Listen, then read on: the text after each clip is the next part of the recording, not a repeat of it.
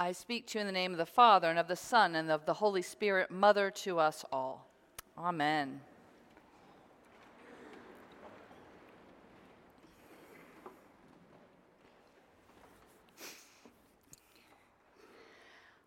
I don't think that it's just a consequence of having turned 49 last week, of being squarely in middle age. I don't think it's a consequence of that, that I find the times we live in to be a bit disorienting. Now, every generation believes that things were easier or better or more coherent when they were young, and that now life is out of balance. So I don't want to overstate the case. But it seems to me that we are now living in such a whirl of information with news flashing across our screens, being retweeted, our outrage stirred, political causes rising and then all disappearing just as quickly as the next outrage, the most recent political crisis or gaffe or cause flashes across our screens, and we leap to retweet, comment, like, dislike, share, even before we know what's true, what's fact, even before we know what we really even believe about this situation. We live in the perpetual new and the now, always reacting, rarely reflecting, encouraged by the glut of advertising and products to keep buying, keep shopping, because there's so many options and always something next. But decision fatigue is setting in for how do we choose when there's so many choices? And that impulse to the new thing permeates our work too, as we live in a world disrupted by the new gleaming engine of our economy, tech and Silicon Valley, the engine that encourages disruption, suggesting that the only constant in our lives is change and we should embrace it because in this new economy, this new world, we've got to focus solely on innovation in the business world and now even in schools and churches, we're told we've got to adapt or die. I'm reading a book right now that told me that. We must change. We must do things differently. We must try something new. In our personal lives, we are encouraged by lifestyle gurus to try life hacks to improve productivity, increase our happiness, make more money. We're to find our purpose and write our own personal mission statements as we seek to become the best, the most successful that we can be. We now live in a whirl of infinite options, of non-stop communications. And while I hope never to be a curmudgeon, although I'm sounding like one now, who thinks everything new is bad and everything old is good, I find myself wondering in this, this disorienting time what provides our mooring? How do we make any decisions at all?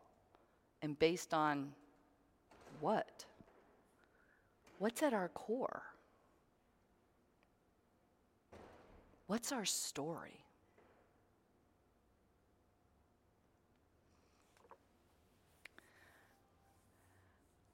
When I teach the classes Basic Bible and Basic Christianity, I spend a lot of time tracing the contours of our story the one that we people of faith, we followers of Christ, live in.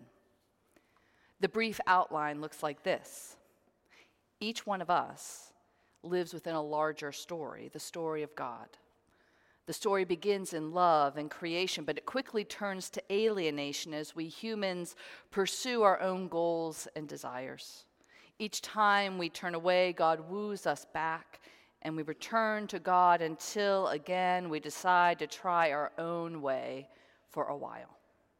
The cycle goes on and on with God offering us first covenants and then judges to help guide us, and then kings to create countries and laws, and then prophets to warn us when we went astray from God's ways, until finally God decided to join us in the person of Jesus.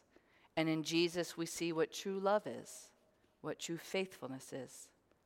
And we're given a clear vision of God's dream for the world. In Jesus, death and sin were defeated, and now we live as Christ's body, trying to follow and teach, heal, and love like He did until He comes again. That's the short version of our story. That's the story of God and us. That's the story, the old, old story that I think makes sense of our lives, even perhaps especially in this time of disorientation of the never ending new. But do we trust? Do we know that story deeply enough to allow it to shape us, to moor us, to direct us?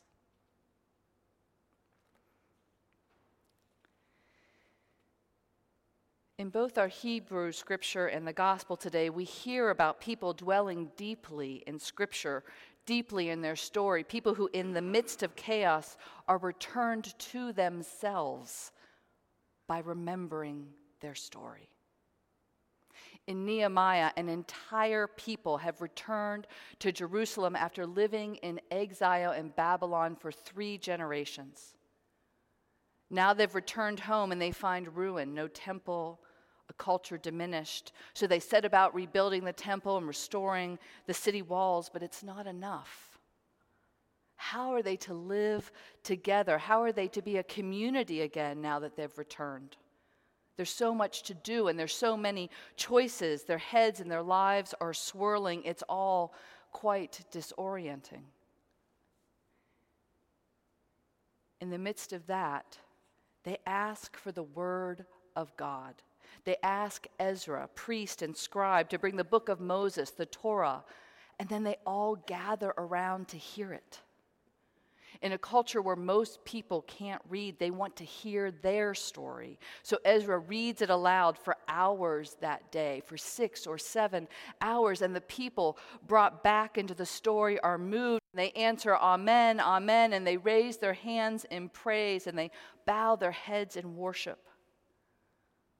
They dwell deeply in the story God's story, their story. And they're so moved, they weep. After hearing the whole story, Ezra and Nehemiah direct the people to rejoice and to celebrate, for a people lost has been found in the joy of belonging to the story of God.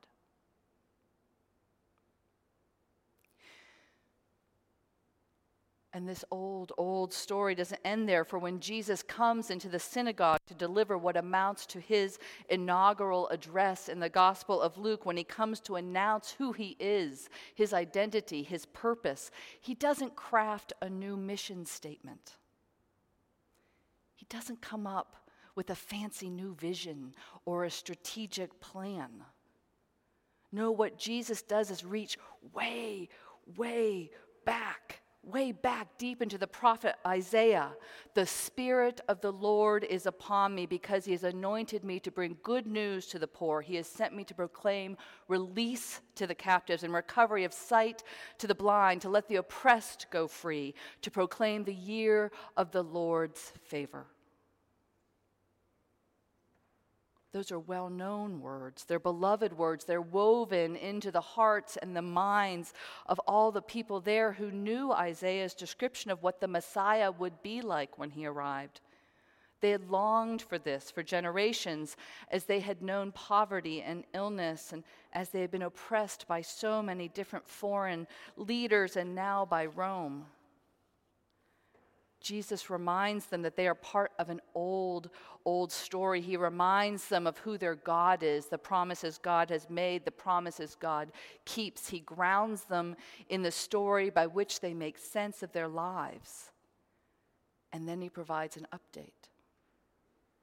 For as Jesus sits down to teach, he doesn't preach, but he announces, Today, this scripture has been fulfilled in your hearing. The story they've lived by is now speaking right into their lives. The words of the story have now been made flesh in the Word.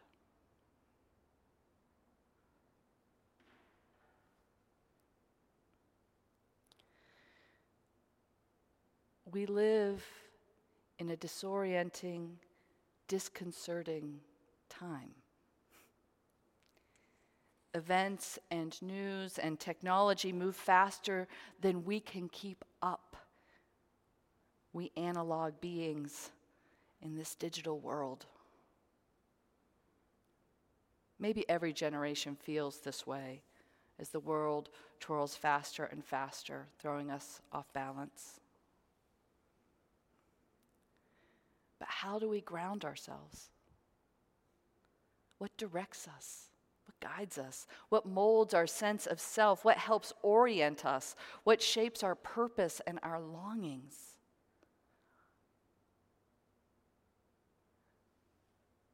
When we're feeling lost, when we're at loose ends, when our news feeds are filled with the latest outrage and our alerts are going off and our shopping carts are full and our self esteem is plummeting because we haven't life hacked enough, we don't need another new project. We don't need a new organizational system. We need a story. We need the story. We need the Word, the Word of God in Scripture, the Word of God in Jesus, who provides the story in which we fit, the one that still speaks to us today, the Word of Nehemiah. Do not be grieved, he says, for the joy of the Lord is your strength. The word of Isaiah speaking to us now in Jesus, promising us that this is what God desires good news for the poor, release to captives, sight for the blind freedom for the oppressed. That is God's mission statement.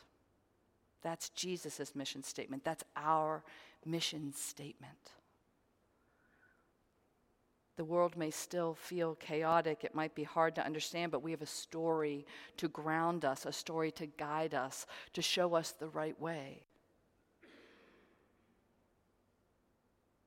The word is speaking to us. It is very near. It didn't just come long ago, but today. Today in our own exile. Today in our own confusion. Today in our own longing for a world that makes sense, for a world that is just and kind. We find our story in the story. The world is busy, it always is. The times are disorienting, they always are. Our choices are many, but what else is new? But our story, ancient and ever new. And by it, we can see the ways in which we are to go. In the name of the Father, the Son, and the Holy Spirit. Amen.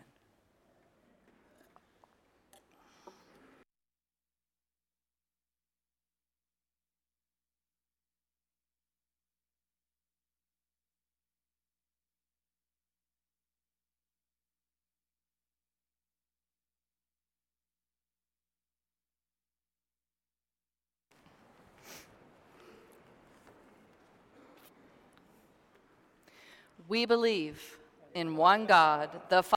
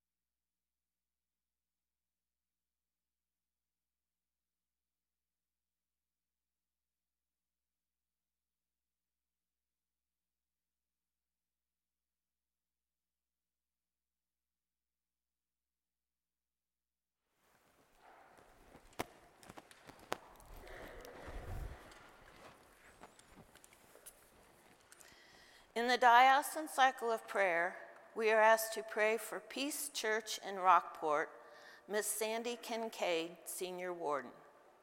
I ask your prayers for Bishop Mauricio Andrade and the people of our companion diocese of Brasilia, and for the people and diocese of Haiti and St. Andre's School in Mithon. I ask your prayers for the repose of the souls of all persons named on our list who have lost their lives to gun violence. I ask your prayers for all persons named on our prayer list and for those you bring on your hearts and minds today. I ask your thanksgiving for the lives of those parishioners celebrating their birthdays this week, including Sean Obermeyer. In peace, we pray to you, Lord God.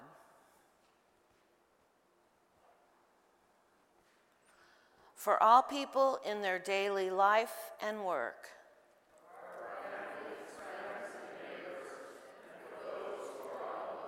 for this community, the nation, and the world.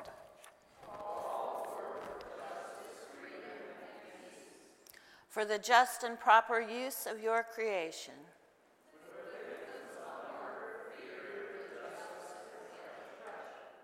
For all who are in danger, sorrow, or any kind of trouble.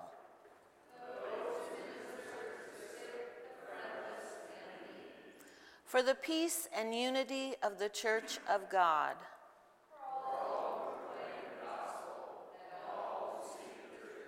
For Michael, our presiding bishop, for Jennifer, our bishop, and for all bishops and other ministers. For the special needs and concerns of this congregation.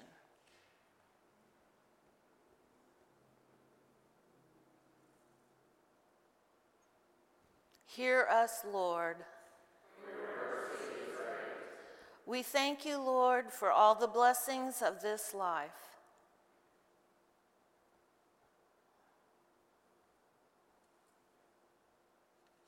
We will exalt you, O God, our King. We pray for all who have died, that they may have a place in your eternal kingdom.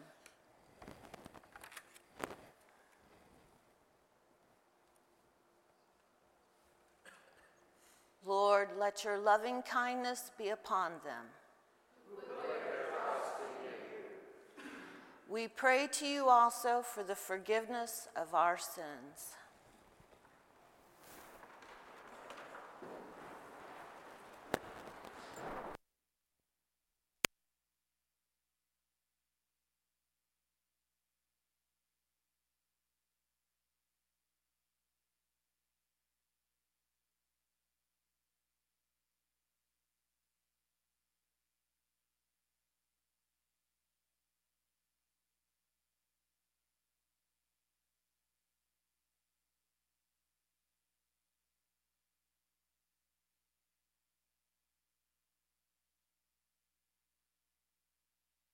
May Almighty God have mercy on you, forgive you all your sins through our Lord Jesus Christ, strengthen you in all goodness, and by the power of the Holy Spirit, keep you in eternal life. Amen. The peace of the Lord be always with you.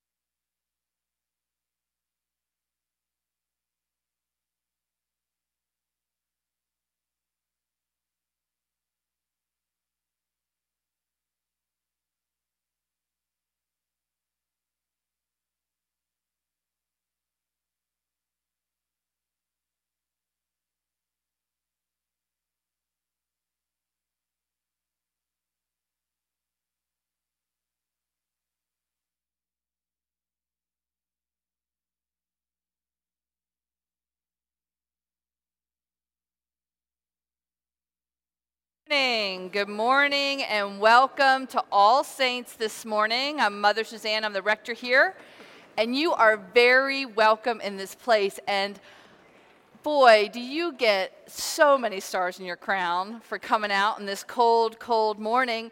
I bet you were thinking, boy, I, I bet the HVAC's working perfectly this Sunday.